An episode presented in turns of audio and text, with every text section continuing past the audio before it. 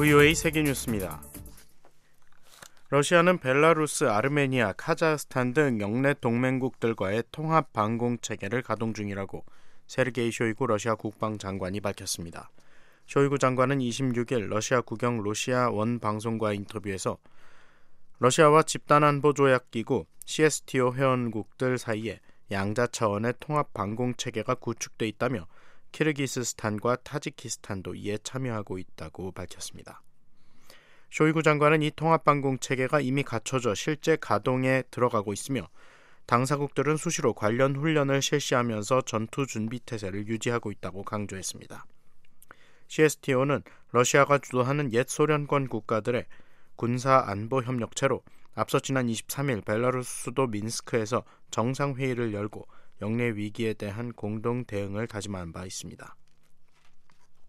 앞서 CSTO는 9월 벨라루스에서 이들 회원국들이 참여한 가운데 신속 대응군 훈련과 정보 생화학전 훈련이 포함된 대규모 연합 훈련을 실시한 바 있습니다. 하마스가 어제 억류 중이던 인질 17명을 추가 석방했습니다. 이스라엘군은 하마스가 이날 3차로 인계한 인질들은 이스라엘인 14명과 외국인 3명이라고 발표했으며 하마스 측은 이스라엘인 13명과 태국인 3명 그리고 러시아 시민권자 1명을 석방했다고 밝혔습니다. 이스라엘에 수감돼 있던 10대 팔레스타인인 수감자 39명도 이날 풀려났습니다. 양측은 지난 24일 분쟁 발발 48일 만에 첫 일시 교전 중단에 들어갔으며 하마스가 붙잡고 있는 인질 50명과 이스라엘 내 팔레스타인인 수감자 150명에 대한 맞교환을 진행하기로 합의했습니다. 이에 따라 일시 교전 중단 첫날 하마스의 인질로 잡혀 있던 이스라엘인 13명과 외국인 11명이 풀려났으며 이튿날인 25일에는 이스라엘인 13명과 외국인 4명 등 총 17명이 석방됐습니다. 이스라엘도 자국 내 팔레스타인인들을 석방하면서 휴전 뒤 이날까지 총 117명의 팔레스타인인들이 풀려났습니다. 양측이 합의했던 교전 중단 기한은 오늘까지입니다. 한편 조 바이든 미국 대통령은 이날 기자회견에서 인질 추가 석방을 통해 이스라엘과 하마스 간의 일시 교전 중단이 계속되길 희망한다고 말했습니다. 이스라엘과 하마스 간 일시 교전 중단이 오늘 마지막 날을 맞는 가운데 하마스는 교전 중지 시한 연장을 희망한다고 밝혔습니다. 하마스는 어제 저녁 발표한 성명에서 지난 24일 일시 교전 중단 합의에서 약속한 대로 석방자 수를 늘리기 위한 진지한 노력을 통해 일시 휴전을 더 연장할 것을 촉구했습니다. 앞서 이스라엘은 인질 10명 석방 시 휴전을 하루 연장하겠다는 조건과 함께 하마스가 석방하는 인질 수의 3배에 달하는 이스라엘 내 팔레스타인인 수감자를 풀어주겠다고 제안한 바 있습니다. 베냐민 네타냐후 이스라엘 총리는 어제 성명에서 이 같은 제안에 대해 언급하면서 추가 인질 석방을 위한 현재 일시 휴전 연장을 환영할 것이라고 말했습니다. 한편 조 바이든 대통령과 네타냐후 총리는 어제 전화 회담에서 인질 석방을 위한 작업은 아직 끝나지 않았으며 모든 인질들의 석방을 위해 계속 노력할 것이라는 데 동의했다고 백악관이 밝혔습니다. 미국 해군 함정이 중동 아덴만에서 무장괴한들에게 납포됐던 상선 한 척을 구출했다고 미국 관리들이 어제 밝혔습니다. 미군 중부사령부는 이날 성명을 통해 미 해군 이지스 구축함 USS 메이슨 함이 동맹국 함정들의 도움을 받아 인산을 적재한 라이베리아 국적 소형 화학물질 운반선 센트럴 파크호를 이날 무장 괴한들로부터 구출했다고 밝혔습니다. 이 선박은 현재 안전한 상황이며 나포를 시도했던 괴한 5명은 고속정을 타고 도주하던 중 미군에 의해 붙잡혔다고 중부사령부는 전했습니다. 중부사령부는 작전 과정에서 예멘 내 시아파 무장단체 후티 반군 통제 지역에서 탄도미사일 두 발이 발사돼 10해리 정도 인근에 떨어졌다고 설명했습니다. 후티 반군 측은 이와 관련해 별도의 논평을 내놓지 않았습니다. 센트럴 파크호는 이스라엘 오퍼 가문이 소유한 런던 소재 선박 관리회사 조디악 마린사가 관리하는 선박이라고 로디, 로이터 통신은 보도했습니다. 조디악 마린사는 성명을 통해 이 선박이 소말리아 해안에서 54해리 정도 떨어진 공해상을 지나던 중 해적으로 의심되는 이들에 의해 납포됐었으며 튀르키예, 러시아, 베트남, 불가리아, 인도, 조지아, 필리핀 국적 선원 22명이 타고 있었다고 전했습니다. VOA 세계뉴스 김시영입니다.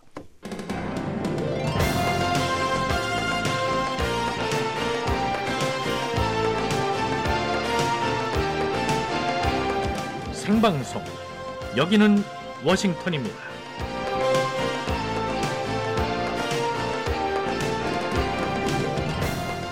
내려올 줄 모르는 물가 걱정에 인스턴트 라면 소비가 늘었다고 영국의 일간 가디언이 보도했습니다. 전통적으로 면 문화가 있는 나라뿐 아니라 인도가 라면 소비국 네 번째 순위에 있는 것과 또 멕시코의 판매량이 1년 사이에 17% 오른 것을 주목하면서 라면에 대한 관심 증가가 세계적 추세라고 해석을 했습니다. 자, 일본 오사카에 본부를 둔 세계 라면 협회 자료에 따르면 지난해 50여 개 나라에서 팔린 라면이 모두 1,212억 그릇으로 역대 최다 수준입니다. 라면을 제일 많이 먹는 나라는 홍콩을 포함한 중국인데요. 450억 인분이 팔렸고요. 인도네시아가 140억 인분, 어, 베트남이 85억 인분으로 세 손가락 안에 들었습니다. 자, 4위는 인도, 그 다음에 일본, 미국, 필리핀, 한국이 있는데요. 이 나라별로 선호하는 라면 맛과 추가하는 재료가 다른 것이 또 흥미로웠습니다. 중국은 쇠고기 육수에 전통 향신료를 가미한 라면이 인기입니다. 홍콩은 새우와 물고기로 맛을 낸 해물맛 라면을 아침이나 간식으로 많이 먹고요. 인도네시아에서는 달기나 해물 육수 라면의 매운맛이 대세고요.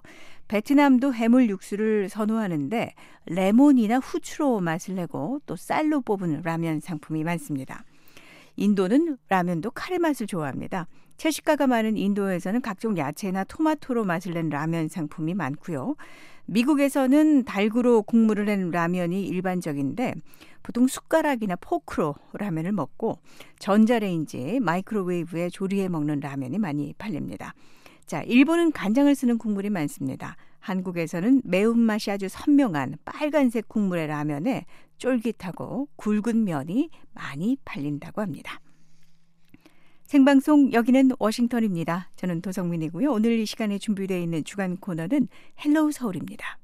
예전에 이 매체를 알고 있었던 사람들한테는 골동품일 수도 있는데 이걸 처음 보는 분들은 그냥 신기한 새로운 매체거든요. 전축에 LP 음반 올려놓고 음악 들었던 경험 있으신가요? CD를 넘어서 디지털 음원이 보통이 된 요즘에는 추억, 추억 속의 물건인데요. 이 LP 역사도 알아보고 LP 음반도 살 수 있었다는 서울 레코드 페어 소식 준비했습니다. 지구촌 오늘 아메리카나우 미국 정치 ABC 순서 뒤에 이어지는 헬로우 서울에서 자세한 이야기 만나보시죠.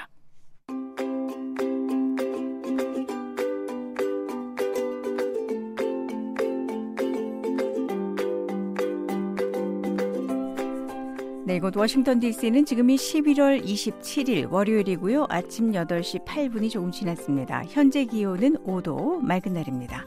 북한의 날씨 어떨까요? 한국 기상청이 제공하는 날씨 정보입니다. 11월 28일 화요일에 북한 모든 지역 가끔 구름 많습니다. 자강도 강계, 함남 심포, 함북, 김영권 지역은 대체로 흐리고 오전까지 비나 눈이 내리겠고요. 황해도 일부 지역 그리고 남포는 오후부터 차차 흐려져서 밤부터 수요일 낮까지 비나 눈 내립니다. 비의 양은 5에서 20mm 정도, 눈은 1에서 15cm 정도를 예상하는데요. 평안북도와 자강도, 함경북도 지역에 어, 양이 많겠습니다. 평북과 자강도를 제외한 나머지 대부분 지역 대체로 바람이 강하게 불겠습니다.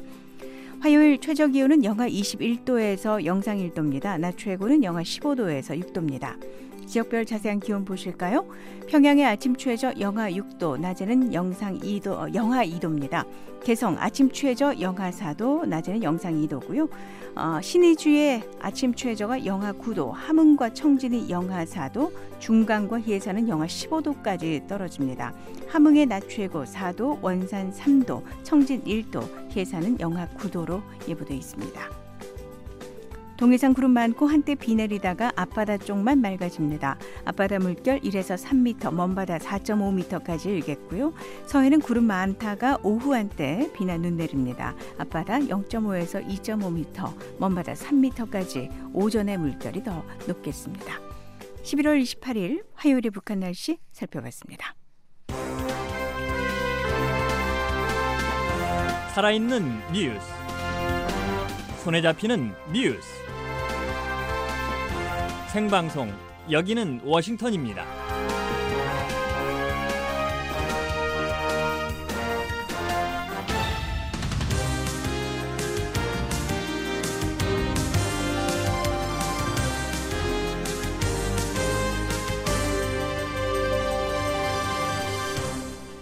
네, 세계 여러 나라의 주요 소식 전해드리는 지구촌 오늘 순서입니다. 지금 이 시각 세계에는 어떤 일들이 일어나고 있을까요? 김정우 기자와 함께하겠습니다. 안녕하십니까? 네, 안녕하십니까? 예, 오늘 어떤 소식입니까? 네, 팔레스타인 무장정파 하마스가 억류 중인 인질과 이스라엘에 수감되어 있는 팔레스타인 수감자가 24일부터 연이어 석방됐습니다. 아, 이런 가운데 하마스가 휴전 연장을 원한다는 성명이 나왔습니다.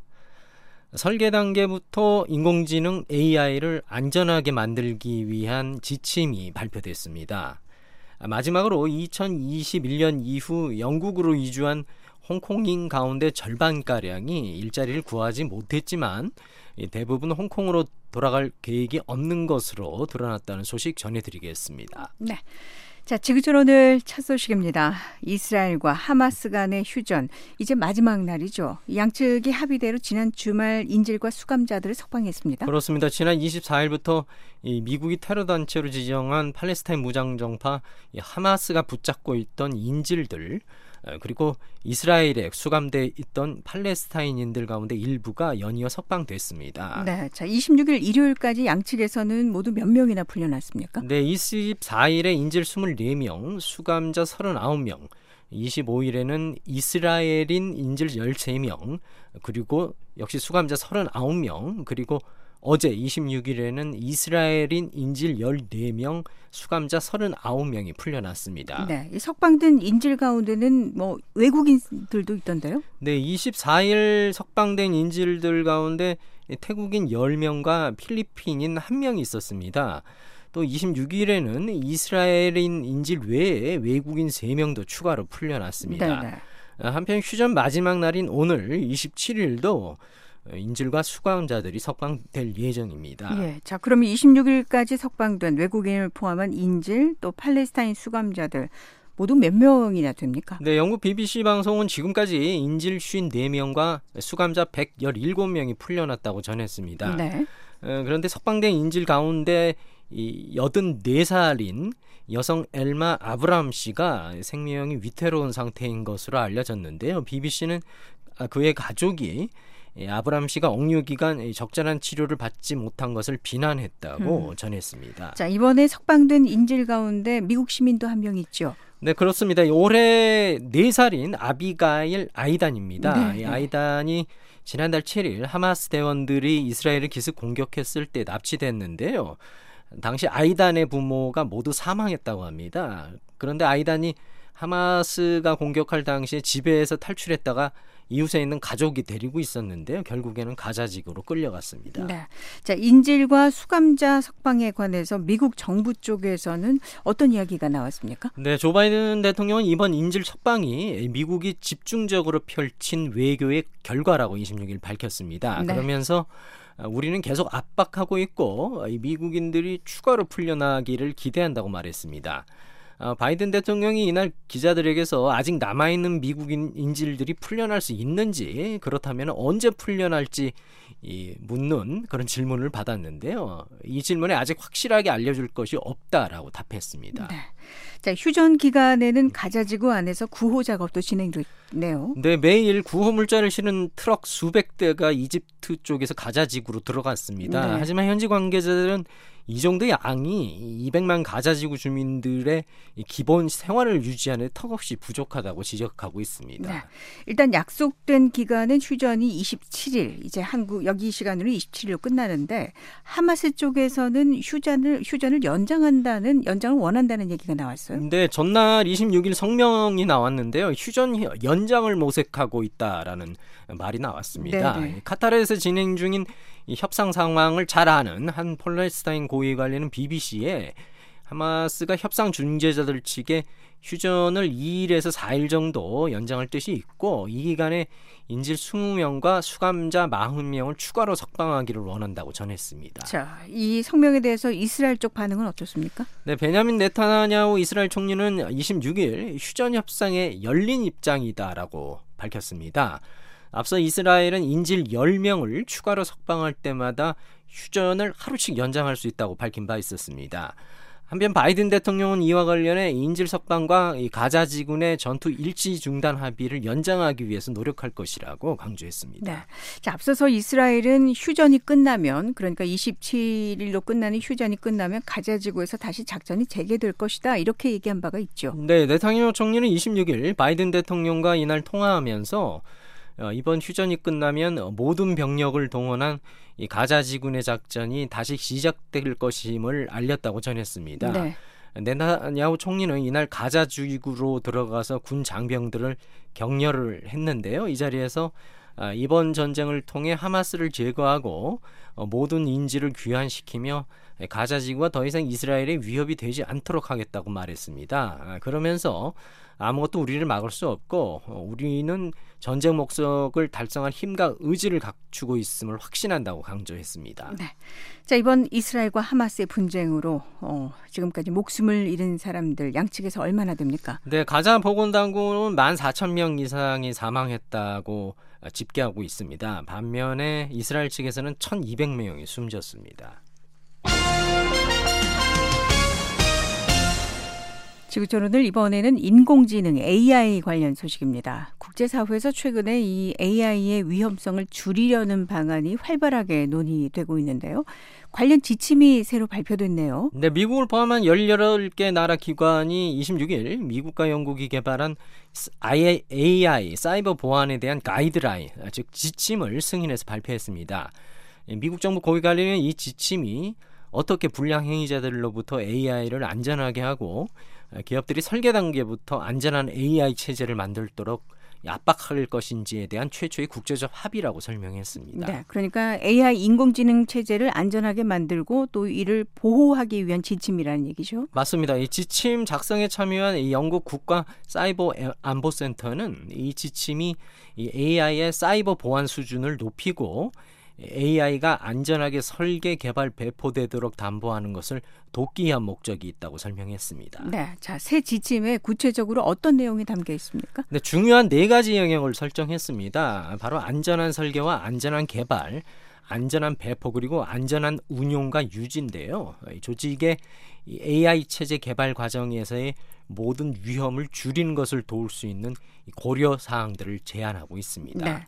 자, 새 지침이 AI 안전성과 관련해서 특히 사이버 보안을 강조하는 것이 눈에 띄네요. 네, 영국 국가 사이버 안보 사이버 보안 센터는 이 사이버 보안이 이 AI 체제 안전에서 중요한 사전 조건이며 또 개발 과정에 필수적이라는 것을 이 개발자들이 담보하는 걸 새 지침이 도울 것이라고 강조했습니다. 네. 이번 지침을 지지한 기관들이 대개 어느 나라 소속입니까? 네, 미국과 영국을 포함해 호주, 캐나다, 프랑스, 독일, 이스라엘, 나이지리아, 한국, 일본, 싱가포르 등 모두 18개국인데요. 네. 어, 미국에서는 사이버 보안 및 인프라국, CISI, 또 국가안보국, NSA 등이 참여했습니다. 예, 모두에서도 말씀드렸지만 국제사회가 최근에 급속하게 발전하고 있는 이 인공지능 AI의 위험성을 크게 우려하고 있죠. 그렇습니다. AI 발전이 민주주의 과정 방해나 사기 또는 이 급속한 일자리 감소 등을 조장하는 것이 아닌지 우려하고 있습니다. 네, 그래서 이런 문제 의식 아래 국제사회가 이 AI 규제 문제를 논의하기 시작했습니다. 네. AI 규제 부분에서는 유럽이 좀 상대적으로 앞서가고 있다면서요? 네, 유럽적 위원들이 현재 이 AI 규정이 초안을 만들고 있습니다. 네. 아, 이런 가운데 프랑스와 독일, 이탈리아가 이 자율 규제를 기반으로 AI 산업을 규제해야 한다는데 최근 합의한 바 있었습니다. 네. 세 나라는 특히 이 위험이 이 AI 기술 자체가 아니라 AI 체제의 적용에 있다라고 지적했습니다. 그러면 이게 사용 단계에 문제가 있다는 얘기인가요? 맞습니다. 이 AI를 규제하는 법을 만들려는 거는 AI 자체가 가진 문제보다는 이를 활용할 수 있는 데서 발생할 수 있는 어. 부작용 때문이라는 겁니다. 자, 미국의 AI 규제 상황은 지금 어떻습니까? 네, 유럽과 비교하면 뒤떨어져 있습니다. 예, 현재 이 바이든 행정부가 관련 규정을 마련하도록 의회를 압박하고 있는데요. 하지만 네. 아주 양극화된 미국 의회에서 이 효과적인 규정을 통과시키는데 진전이 별로 없습니다. 에, 백악관은 지난 10월엔 새로운 행정명령을 통해 국가 안보를 강화하는 동시에 소비자와 노동자 그리고 소수 집단에 대한 AI의 위험성을 줄이려고 시도하고 있습니다. 지구촌 오늘 한 가지 소식 더 보겠습니다. 아, 영국의 홍콩 주민들이 많이 정착하고 있는데요. 이 홍콩 주민들의 실태를 파악한 보고서가 나왔네요. 네, 홍콩인들 정착을 지원하는 영국의 홍콩인 환영위원회와 아, 영국 싱크탱크인 영국의 미래가 2021년 아, 이후 영국에 온 홍콩 출신 주민들을 대상으로 한 설문조사 결과가 최근에 나왔습니다. 어, 결과 이들은 영국에서 환영받고 있는 걸로 느끼고 있었고 거의 대부분은 홍콩으로 다시 돌아갈 생각이 없는 걸로 나타났습니다. 네. 이 조사가 2021년을 그 기점으로 시작된 이유가 있죠. 네, 영국 정부가 이해 1월 31일 홍콩인들의 영국 이주를 돕는 새로운 비자 프로그램을 도입 했기 때문입니다. 영국이 2020년 6월 30일 밤 11시를 기해서 이 중국이 이른바 홍콩 국가보안법을 시행하자 이 프로그램을 도입했는데요. 네. 이걸 통해서 많은 홍콩 사람이 영국으로 이주했습니다. 네. 자, 영국이 그 과거 식민 지배를 했던 홍콩 주민들을 위해서 영국의 이민 문호를 활짝 개방한 거죠. 네, 영국 정부가 이른바 이 비에노 영국 해외 시민 여권을 가지고 있는 홍콩 사람들이 해당 비자를 신청하면 5년 동안 5년 동안 영국에서 살 자격을 주고요. 네. 또 나중에 영국 시민권 신청도 할 수 있게 했습니다. 네. 이게 있기 전까지는 이 비에노 여권 소지자는 영국에서 6개월 동안만 살 수 있었습니다. 네. 한편 영국 내무부에 따르면 지난 9월 기준으로 약 15만 4천 명이 이 프로그램을 통해 비자를 받았다고 합니다. 네. 자, 그래서 그렇게 영국으로 간 홍콩 주민들 영국에서 잘 정착하고 있습니까? 네, 여론조사가 비에노 소지자 약 2천 명을 대상으로 진행이 됐는데요. 네. 조사를 해보니까 응답자 가운데 52%만 직업을 가지고 아. 있었습니다. 또 이 가운데 35%가 상근직 풀타임, 9%가 비상근직 파트타임, 또 6%가 자영업자였는데요. 어, 또 응답자의 4분의 1은 임금과 관련해서 문제를 겪었고 음. 5분의 1은 업무가 과중하다고 생각하는 걸로 드러났습니다. 네. 절반 정도는 지금 일할 곳이 없다는 얘기인데요. 맞습니다. 그런데 이 구체적으로 들여다보면요. 약 13%가 가사를 돌보고 있고요. 네. 또 2%는 학생이라서 일자리가 없는 경우고요. 어. 약 18%가 실업자였는데 이 중에서 3분의 2가 아직 일자리를 찾고 있습니다. 네. 하지만 일자리를 찾지 않을 거라는 사람도 5%였습니다. 어, 그러니까 자발적인 실업 상태라는 건가요? 그렇습니다. 예. 그리고 13%가 은퇴한 사람들이었습니다. 아. 자, 보고서에서 주목할 만한 내용 어떤 게 있을까요? 네, 이 사람들이 일자리를 찾는데 어려움을 겪는 가장 큰 이유는 이 능숙 한 영어 구사에 대한 자신감 부족이라고 합니다. 네. 응답자 중에 40% 이상이 이 직업을 구할 때 직면하는 문제로 바로 이 언어를 꼽았습니다. 네. 어, 그런가 하면 약 60%는 이 학사나 석사 수준 학위를 가지고 있었는데요. 어, 하지만 이 중 47%가 이 자신의 학력이나 경력에 맞지 않는 일을 하고 음. 있다고 음. 생각하는 걸로 나타났습니다. 예. 그래도 직업을 좀 안정적인 것을 찾는 게 정착에 좀 중요할 텐데요. 맞습니다. 특히나 이 영국 도착과 함께 재정적으로 어려움을 겪는 사람이 많은데요. 응답자 10명 가운데 4명 이상이 영국에 온 뒤에 재정 상태가 악화했다고 답했고요. 특히나 약 10%는 크게 나빠졌다고 말을 했는데 네. 이게 홍콩 안에서의 연금 접근이 어려워진 것의 요인의 하나로 보입니다. 네. 자, 그런데도 많은 사람이 홍콩으로 돌아갈 생각이 없다고요. 맞습니다. 99%가 어, 홍콩으로 갈 계획이 없다고 답했습니다. 네.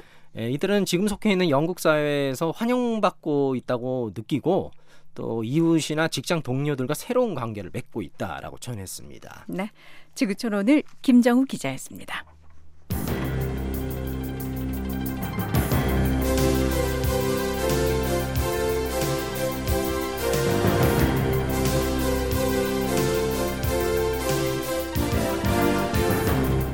생방송 여기는 워싱턴입니다. 생생한 미국 뉴스 전해드리는 아메리카나우 순서입니다. 오택성 기자와 함께하겠습니다. 어서 오십시오. 네, 안녕하십니까? 예, 오늘 어떤 소식입니까? 네, 미국 최대 쇼핑 행사로 꼽히는 이 블랙 프라이데이를 맞아 올해 온라인 매출액이 98억 어, 달러로 역대 최대를 기록했습니다. 어, 이런 가운데 미국 경제를 받치는 소비자 지출이 앞으로는 감소할 수 있다는 전망이 나왔습니다. 척 슈머 상원 민주당 대표가 의원들에게 보낸 서한에서 이르면 다음 주에 어, 이스라엘과 우크라이나 등을 연계한 국가안보 예산안을 발의할 것이라고 밝혔습니다. 이어서 이 미국을 기회의 땅으로 생각하는 유권자가 계속 줄어들고 있다는 소식 전해드리겠습니다. 네.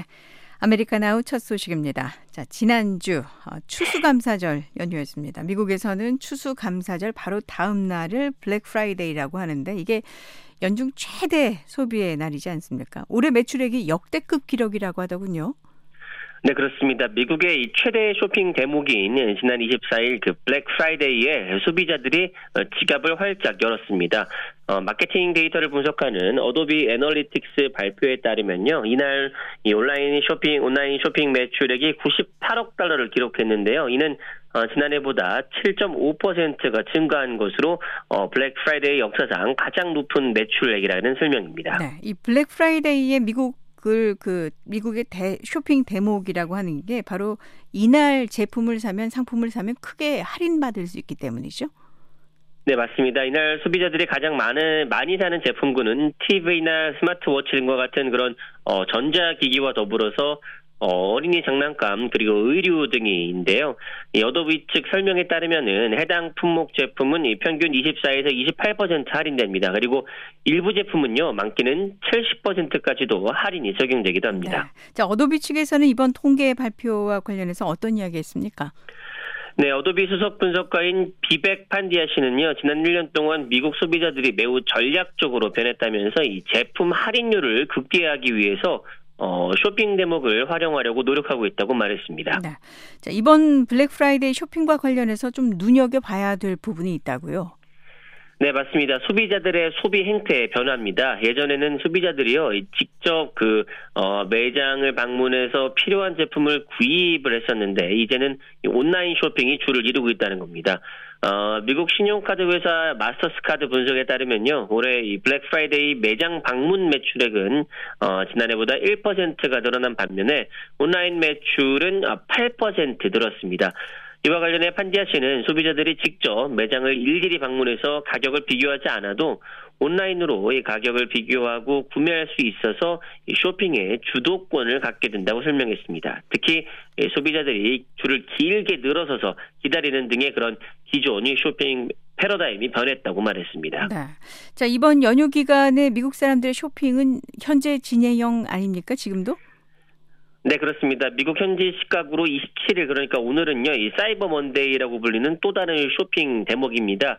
어, 이날은 이 추수감사절과 그리고 그 이튿날인 블랙 프라이데이 다음 주 월요일로 이 앞에 사이버가 붙은 이름처럼 온라인 중심의 행사입니다. 어, 지난해 사이버 먼데이 매출액은 113억 달러로 역대 최대를 기록했었는데요.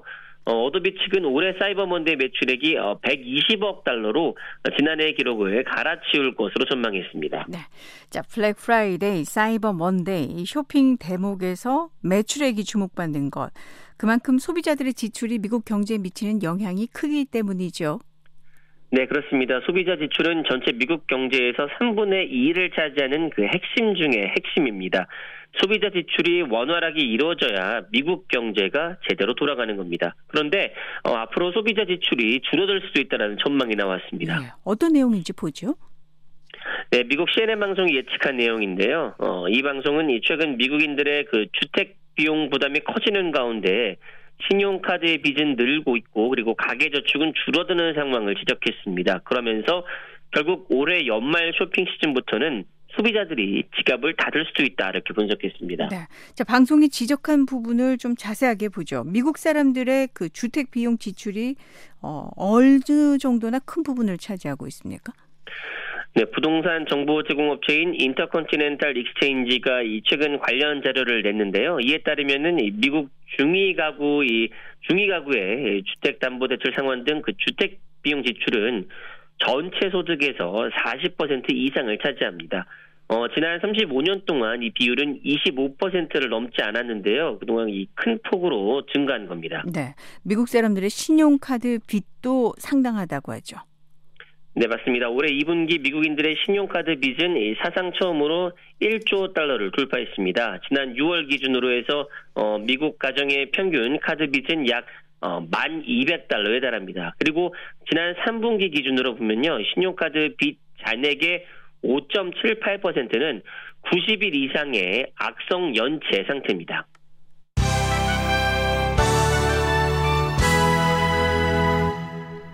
아메리카나우 이번에는 의회로 갑니다. 추수감사절 연휴 기간에 휴회에 들어갔던 의회 다시 문을 열었죠. 네, 그렇습니다. 어, 상원은 오늘 그렇게 27일 개회하고요. 그리고 하원은 하루 뒤인 28일에 개회합니다. 어, 회기 재개와 함께 의원들에게는 이 협상을 통한 예산안 통과라는 어, 주요 과제가 놓여 있습니다. 네, 특히 안보 예산과 관련해서 의원들이 속도를 내고 있다고요? 네, 척 슈머 상원 민주당 대표는 27일 의원들에게 보낸 서한에서요, 이르면 다음 주 이 안보 예산을 처리할 것이라고 밝혔습니다. 어, 이스라엘 지원 안보 예산을 우크라이나 지원 예산과 연계해서 처리하겠다는 겁니다. 네, 슈머 대표의 서한 내용을 자세하게 보죠. 네, 슈머 대표는 우리가 완수해야 할 중요한 과제 중의 하나는 우크라이나와 이스라엘 그리고 인도 태평양 지역에 있는 우리의 친구들과 파트너들이 적과 경쟁자에게 맞서고 이를 억제할 수 있도록 어, 군사적 역량을 갖출 수 있도록 하는 예산안을 통과시키는 것이라고 강조했습니다. 어, 슈머 대표는 이어서 이스라엘과 우크라이나, 인도 태평양 등을 아우르는 그 안보 예산안을 이르면 다음 달 4일에 상원에 상정할 것이라고 밝혔습니다. 네. 자, 슈머 대표가 특히 공화당의 협조가 중요하다고 얘기를 했네요. 네, 맞습니다. 현재 공화당은 이 우크라이나 지원 문제를 국내 국경 안보 문제와 연결해서 처리하기를 바라고 있습니다. 어, 바이든 행정부의 개방적인 이민 정책으로 인해서 미국 내 그 이주민 유입이 급격하게 늘고 있는 상황에서 어, 이 문제를 해결하기 위해 국경 경비 예산 등을 늘려야지 그래야지 우크라이나 지원을 통과시키겠다라는 겁니다. 어, 슈머 대표는 서한에서요, 현재 국가안보 지원 예산안의 가장 큰 걸림돌은 중요한 우크라이나 지원 문제를 당파적인 국경 정책과 연계하려는 공화당 의원들이라고 주장했습니다. 네. 자, 공화당에서 국경 경비 강화를 조건으로 내건 것과 마찬가지로 민주당도 역시 조건을 걸고 나올 수 있다던데요. 네, 그렇습니다. 공화당 강경파 의원들이 우크라이나 지원 문제를 어, 국경 문제와 연결시켰다면은 민주당에서는 진보 진영의 의원들이 이스라엘 지원에 어, 인도주의 지원 문제를 연결할 수도 있다는 겁니다. 어, 크리스 머피 어, 민주당 상원의원은요, 26일 가자 지구 내 민간인 사상자 감소를 이스라엘 지원의 조건으로 삼는 방안에 대해서 열려 있다 이렇게 밝히기도 했습니다. 네. 자, 상원에서 통합안보 예산이 통과된다고 해도 또 이게 하원에서 통과돼야 집행할 수 있는 것 아니겠습니까? 네, 그렇습니다. 하지만 하원에서 공화당이 이를 수용할 수 있을지에 대해서는 좀 회의적인 시각이 많습니다. 어, 앞서 조 바이든 대통령은 이스라엘뿐만이 아니라 우크라이나 지원 그리고 어, 인도태평양과 국경 경비 강화 등을 아우르는 어, 1,060억 달러의 그 통합 안보 예산을 요청했는데요. 하원 공화당은 이 가운데 이스라엘 지원만을 따로 떼어서 143억 달러를 지원하는 예산안을 통과시켰습니다. 그리고 네. 이는 이 상원에서 결국 부결됐습니다. 네. 자, 안보 관련 예산안은 전체 예산안의 일부이고요. 의회는 본 예산안도 처리를 해야 되는 거죠? 네, 맞습니다. 앞서 의회는 그 임시 제출안의 마감 기한을 각각 오, 어, 다음 내년 내년 1월 19일과 2월 2일로 이렇게 나눠서 연장했습니다.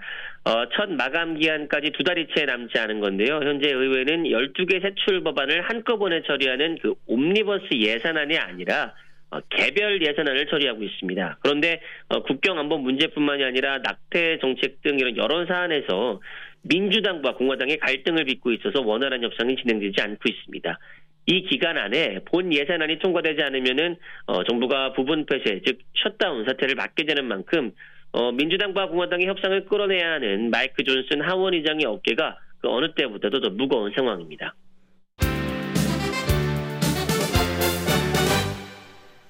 아메리카나우 한 가지 소식 더 보겠습니다. 자, 미국을 얘기할 때 아메리칸 드림이라는 수식어를 많이 붙입니다. 이 아메리칸 드림에 대한 미국인들의 생각을 물어본 여론조사 눈길을 끄네요.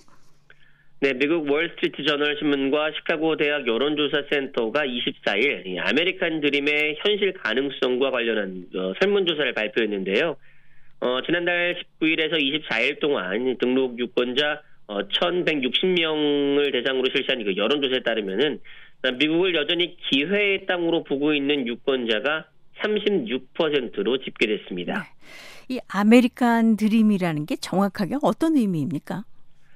네, 아메리칸 드림은요, 미국에서는 출신이나 배경에 상관이 없이 열심히 일하는 사람은 누구나 다 성공할 수 있다라는 그런, 뜻하는 쓰이는 문구입니다. 특히 이민자가 많은 미국에서 정말 많이 사용되는 표현인데요. 하지만 월스트리트 저널 신문은 이번 여론조사 결과 예, 많은 미국인의 마음에서 이 아메리칸 드림의 실현 가능성이 사라지고 있는 것이라고 해석했습니다. 어, 그러니까 이번에 집계된 그 36%라는 수치가 이전에 비해서 많이 내려간 수치라는 거죠? 네, 그렇습니다. 먼저 지난해 8월에요. 월스트리트 저널 신문이 실시한 그 전국 여론조사를 보면요. 어, 미국에서 열심히 일하는 사람이 출세할 가능성이 있는지 묻는 말에 그렇다라고 답한 응답률은 약 68%에 달했습니다. 어, 이번 조사 결과인 36%의 두 배에 달하는 그런 수치인데요. 어, 또 다른 여론조사 기관에서 행한 조사에서도 아메리칸 드림이 여전히 유효하다 이렇게 답한 응답률이 어, 지난 2012년에는 53% 그리고 어, 2016년에는 48%로 집계되면서 계속해서 좀 내려가는 추세인 것을 알 수가 있습니다. 반면에 아메리칸 드림이 한 번도 실현 가능한 적이 없다라고 답한 응답률은 2016년 8%에서 2023년에는 18%로 급증했습니다. 네. 그러니까 해가 거듭될수록 이 아메리칸 드림에 대한 믿음이 낮아지는 모습이네요. 네, 이번 조사는 민주당과 공화당 양당을 막론하고요. 미국인들이 그 경제적으로 취약하다고 느끼고 있고 또 더 높은 생활 수준으로 올라가는 어, 사회적 사다리가 견고하다는데 그 불확실함을 느끼고 있다라는 최신 증거라고 어, 월스트리트 저널 신문은 분석했습니다. 네. 실제로 미국에서의 삶의 질이 삶의 질이 좀 나빠졌다 이렇게 생각하는 유권자들은 얼마나 됐습니까? 미국에서의 삶이 50년 전보다 더 나빠졌다라고 답한 유권자는 절반에 달했습니다. 반면에 삶이 더 나아졌다고 답한 응답률은 30%에 그쳤습니다. 또 미국의 경제와 사회 시스템이 자신에게 불리하게 작용하고 있느냐라는 질문도 이번에 조사에 있었는데요. 어, 이에 동의한다라고 답한 유권자는 약 50%였고요. 어, 39%는 동의하지 않는다라고 답했습니다. 그리고 이 질문에는 특히 인종별로 좀 차이가 있었는데요. 흑인 유권자의 한 70% 가까운 응답자는 이 사회 시스템이 불리하게 작용한다고 답했습니다. 네. 혹시 남녀 성별이나 나이에 따라서도 답변이 달랐습니까?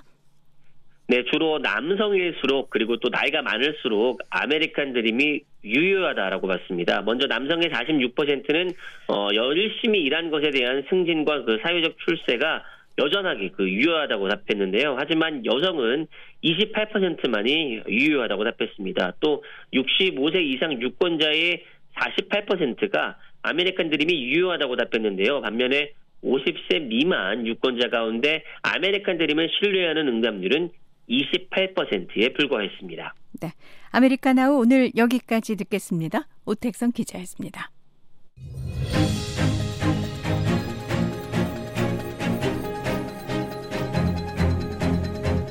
미국 정치 제도의 내력과 현재를 소개해드리는 미국 정치 ABC입니다. 미국 국방부는 건국 초기에 설립된 전쟁부를 계승한 행정부처입니다. 전쟁부는 국무부 그리고 재무부와 함께 건국 초기 역사에서 매우 중요한 역할을 했습니다. 미국 정치 ABC 오늘은 국방부 역사 가운데 전쟁부의 설립 과정에 관해서 알아보겠습니다. 김정호 기자입니다.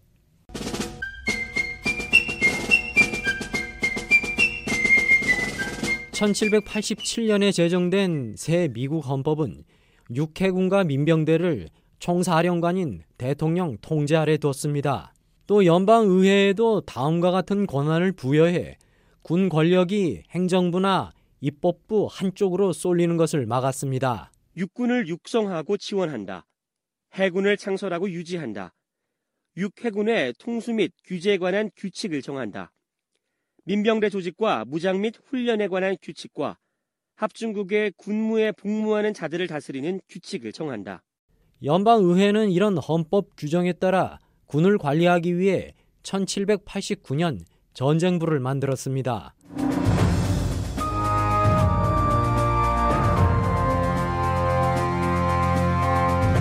전쟁부 설립 법안은 초대 연방의회에서 비교적 큰 논란 없이 통과됐습니다.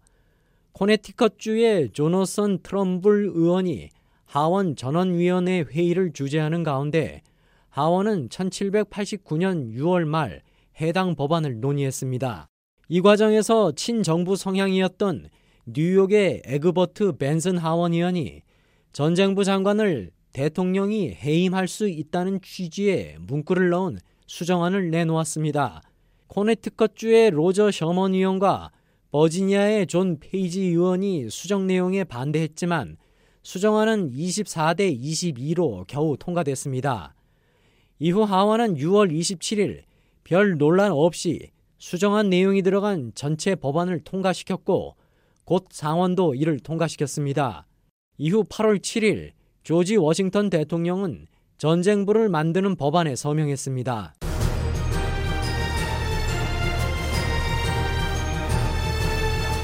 워싱턴 대통령은 초대 전쟁부 장관을 선택하면서 연속성을 선호했습니다. 그래서 독립전쟁 기간 자신의 중요한 참모였고 1785년부터 연합 규약 체제 아래 군사 업무를 책임졌던 헨리 녹스 장군을 전쟁부 초대 장관으로 임명했습니다. 전쟁부가 출범하고 초대 회기 마지막 날인 이달 29일 연방의회는 군 설립 법안을 통과시켜 기존 육군을 합법화했습니다. 이 법은 대통령이 특정 상황에서 주 민병대를 소집할 수 있도록 허용했고 군에 있는 모든 이가 헌법에 충성한다는 맹세를 하도록 요구했습니다.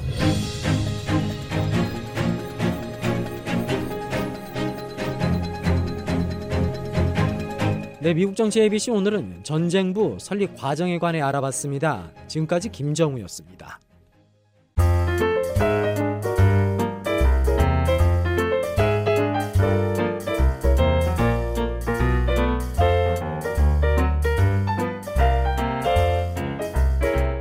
아날로그 음악 시대의 대명사 LP 레코드판이 주인공인 음악 축제가 한국 서울에서 열렸습니다. 골동품이나 추억 속의 물건처럼 여기는 이 LP 레코드판에 요즘 젊은 세대들의 관심도 많았다고 합니다. 변화하는 한국의 모습 살펴보는 헬로우 서울 서울 레코드 페어 현장에 동해원 기자가 다녀왔습니다.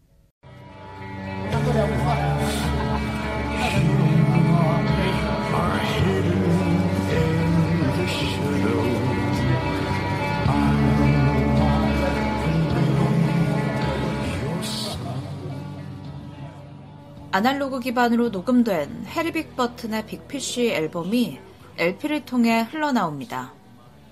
서울 레코드 페어 현장 곳곳에서는 부스별로 이 다양한 장르의 LP를 소개하고 있었고요. 한정반과 중고음반뿐만 아니라 LP를 들을 수 있는 여러 오디오 장비도 선보이고 있었습니다. 먼저 서울 레코드 페어가 탄생하게 된 취지부터 들어봤는데요. 김영혁 대표입니다. 이제 2011년에 시작을 할 때 일단 골동품처럼 알고 있던 LP라는 매체를 좀 사람들한테 소개하고 싶었거든요. 그래서 뭐 여러 가지 세대 분들한테 이런 매체가 아직도 있고 매력이 있다라는 걸 소개를 하면 많은 분들이 오셔가지고 예, 다양한 분들이 오셔가지고 이런 경험을 하실 수 있지 않을까. 그러니까 실생활에서 사실 매장에서 그런 것들을 잘 안 팔고 접할 수 있는 기회가 별로 없다 보니까 아, 이런 것들을 저희가 놀이터처럼 준비를 해서 그런 걸 판매하시는 분들이나 만드시는 분들이 오셔가지고 같이 뭔가 놀이처럼 보여줄 수 있으면 여기 오셔서 같이 놀아주시지 않을까 그런 생각으로 진행을 하게 됐습니다. 벌써 12회째를 맞이한 서울 레코드 페어. 해를 거듭할수록 LP를 주목하는 사람들이 늘어나고 그 연령대도 다양해졌다고 하는데요. 처음에 한 2,000명 정도 오셨어요. 근데 그렇게 오셨던 것도 사실 저희는 놀라운 일이라고 생각을 했었거든요. 생각보다 많은 분들이 오셔가지고 그때 저희가 많은 힘을 얻었었고요. 뭐 10년 이상 시간이 흐르면서 점점 더 많은 분들이 오시고 이제 그 사이에 이제 음악 하시는 분들이 LP를 발매하는 횟수도 많아지고 그래서 뭔가 이런 부분들이 좀 예전보다 많이 대중화가 된 상황이라서 좀 예전보다는 많이 접하고 계시기 때문에 그런 부분에 있어서는 굉장히 많이 수월해진 네, 이벤트가 됐습니다. 2019년부터 많이 오시기 시작했는데 2019년에 그때 한 2만 명 이상 오셨었고 근데 어쨌든 올해 또 많이 오신 것 같아서 굉장히 기쁘게 생각하고 있습니다. 그러면서 김영혁 대표는 젊은 세대가 LP를 찾는 이유에 대해 이렇게 전했습니다. 그 예전에 이 매체를 알고 있었던 사람들한테는 골동품일 수도 있는데 이걸 처음 보는 분들은 그냥 신기한 새로운 매체거든요. 물론 이게 만들어진 지는 수십 년이 됐지만 그리고 전성기는 정말 몇십 년 전에 있었지만 보면은 되게 신기하고 일단 그리고 매체가 크기 때문에 우리가 아는 음반이라는 거 대부분 CD나 아니면 뭐 스트리밍이나 사실 눈에 보이지 않는 음반이다 보니까 작잖아요. 이건 굉장히 눈에 크게 들어오는 매체다 보니까 그런 부분들이 어떻게 보면 비주얼이 중요한 어, 시대이기도 하고 사람들이 더 많이 원하기도 하는데 그런 부분에 있어서는 이 LP라는 매체가 21세기에 더 매력적인 부분이 있지 않았을까. 그리고 특히 이번 행사에는 가장 많은 부스가 참여했는데요. 90여 개의 업체가 함께했다고 합니다. 어, 뭐 음반을 판매하는 매장에서도 오시고요. 기획을 해서 제작을 하시는 회사에서도 오시고 스스로 이제 음악을 직접 제작해서 회사 없이 음악을 발표하시는 분들도 많이 계신데 그런 분들이 사실 자기 음악을 홍보할 수 있는 기회가 그렇게 많지가 않거든요. 근데 그런 분들이 여기 오셔서 자기 음악이나 앨범을 홍보하는 경우도 많이 있어요. 그래서 뭐 사실 코로나19 때문에 지난 몇 년 동안은 해외 교류가 거의 힘들었는데 이제 그런 상황이 조금은 진정이 돼서 이번에 일본이나 대만에서 참여하신 예, 부스도 계시고 뭐 가능하다면 좀 더좀 좀 범위를 넓혀가지고 예, 더 많은 해외 교류도 할 수 있으면 좋을 것 같습니다. 현장을 돌아보니 타이완에서 온 한 업체도 만날 수 있었는데요. 왕가위 영화 감독의 영화 주제곡을 담은 음반과 한국에서도 인기가 있는 타이완 인디 아티스트의 음반을 가져왔다고 합니다. 토마스 총 대표의 이야기 통역으로 들어봅니다. 第一次参加觉得就是在韩国那一些乐迷的年龄层很 여기 와서 보니까 되게 연령층이 되게 넓어요. 그리고 사람들이 음악을 아주 좋아하나 봐요. 아주 좋아해서 많이 구매하고 이런 모습은 너무 좋대요. 요즘 대만 젊은 세대도 되게 어, physical 이런 음반 가치를 잘 알고 있고 그래서 갖고 있는 사람들이 점점 많아져요. 갖고 싶은 사람들. 네, 이런 physical 음반 특히 그 소리의 생명력 그건 찐 음악을 감상할 수 있는 매력이라고 생각해요. 네. 그리고 실제 이 부스에서 LP를 꼼꼼하게 살펴보던 한국 시민 공민서 씨는 마음에 드는 음반을 골랐는데요.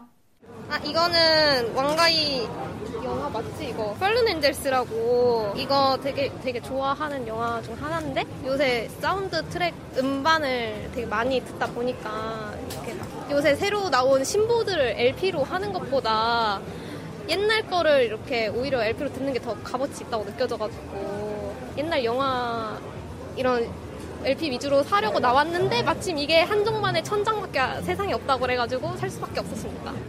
또한 행사장 한쪽에서는 릴마스터 테이프 음반을 들을 수 있는 릴데크 장비를 판매하고 있었습니다.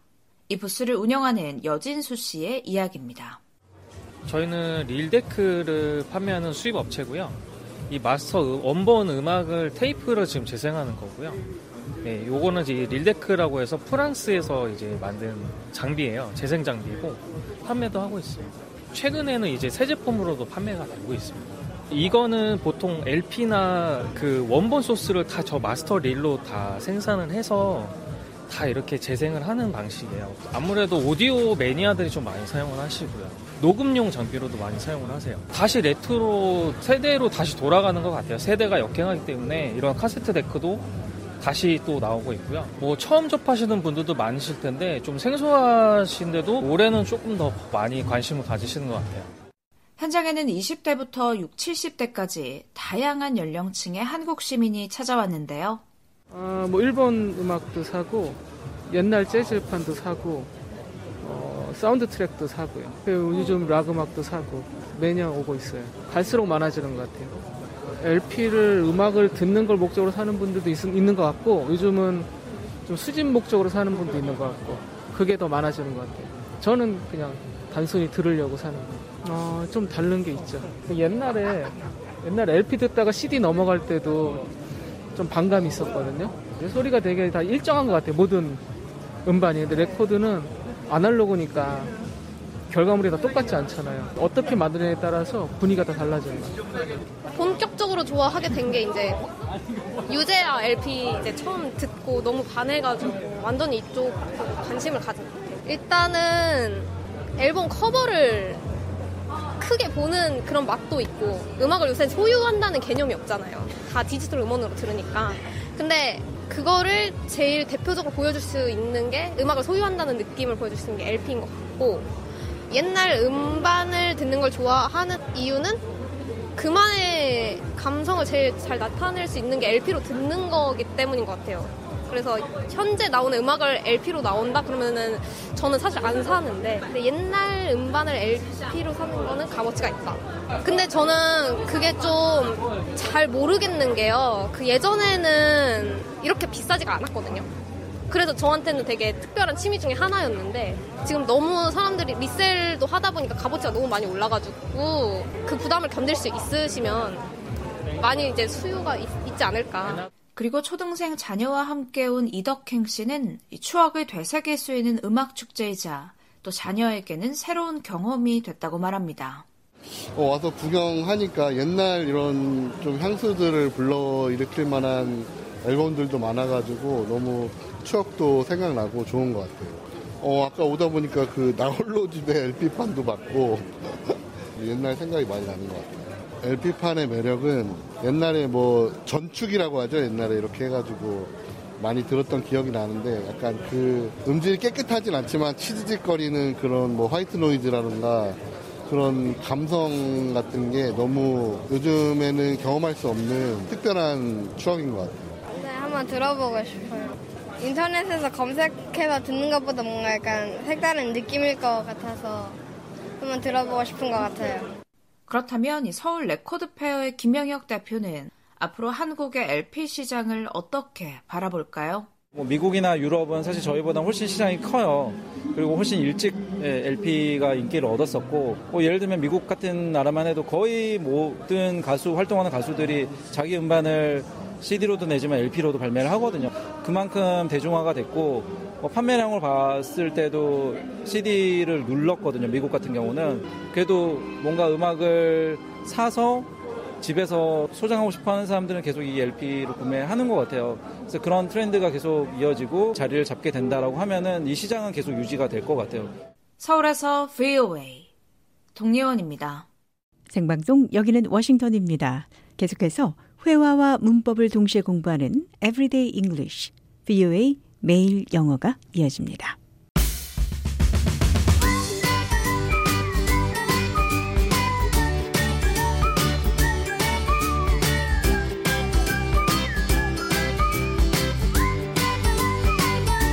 안녕하세요. 회화 문법을 동시에 공부하는 Everyday English, VOA 매일 영어 진행의 이은경입니다. 오늘은 참을 만큼 참았다는 표현 여러 가지 방법으로 해보도록 하겠습니다. 대화 들어보시죠. I've had it. I'm going to leave the company. They don't recognize my work. What happened, John? I've been putting in so much effort, working late, giving my best, and it seems like they don't even notice. That's rough. Have you talked to your supervisor about it? I did, but it's the same old story. They promise things will get better, but nothing changes. I feel like my talents are wasted here. Have you thought about finding a new job first before quitting? Yeah, I've been sending out resumes. I can't stay in a place that doesn't appreciate my contributions. I've had enough. 잔이 참을 만큼 참았다며 회사를 관둔다고 합니다. I've had it. I've had enough. 할 만큼 했다, 참을 만큼 참았다는 표현입니다. I've had it. I've had enough. I've reached my limit. I've reached my breaking point. I've had all I can take. 할 만큼 했다, 참을 만큼 참았다는 표현. I've had it. I've had enough. 자, 이 표현 기억하시면서 오늘의 대화 느린 속도로 한 번 더 들어보겠습니다. I've had it. I'm going to leave the company. They don't recognize my work. What happened? I've been putting in so much effort, working late, giving my best, and it seems like they don't even notice. That's rough. Have you talked to your supervisor about it? I did, but it's the same old story. They promise things will get better, but nothing changes. I feel like my talents are wasted here. Have you thought about finding a new job first before quitting? Yeah, I've been sending out resumes. I can't stay in a place that doesn't appreciate my contributions. I've had enough. 대화 해석해 보겠습니다. I've had it. 참을 만큼 참았습니다. I'm going to leave the company. 회사를 떠날 겁니다. They don't recognize my work. 내 일을 알아주지 않아요. I've been putting in so much effort, working late, giving my best, and it seems like they don't even notice. I've been putting in so much effort. Put in effort. 노력을 기울이다. Working late, 늦게까지 일하고 giving my best. 최선을 다하고 It seems like they don't even notice. 그들은 인지하지도 못하는 것 같아요. Have you talked to your supervisor about it? Supervisor. 관리자에게 이에 관해 얘기했나요? I did, but it's the same old story. 얘기했는데 같은 얘기예요. Same old, same old. 어떤 상황이 여전히 똑같을 때 짜증이 담긴 표현입니다. Same old, same old. 늘 똑같아요. They promise things will get better, but nothing changes. 나아질 거라고 약속하지만 변하는 것은 하나도 없어요. I feel like my talents are wasted here. 내 재능이 여기서 낭비되는 것 같아요. Have you thought about finding a new job first before quitting? 회사를 나가기 전 새 직장을 찾는 것에 대해 생각해 봤나요? I've been sending out resumes. 이력서를 보내고 있어요. I can't stay in a place that doesn't appreciate my contributions. 내 기여를 인정하지 않는 곳에 있을 수는 없어요. I've had enough. 참을 만큼 참았습니다. 할 만큼 했다. I've had it. I've had enough. 자, 이 표현 기억하시면서 오늘의 대화 한 번 더 들어보겠습니다.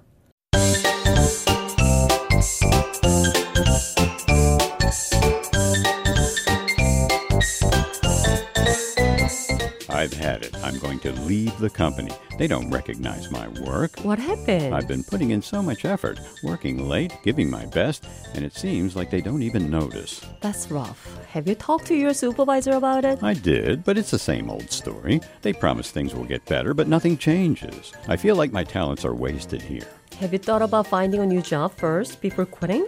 Yeah, I've been sending out resumes. I can't stay in a place that doesn't appreciate my contributions. I've had enough.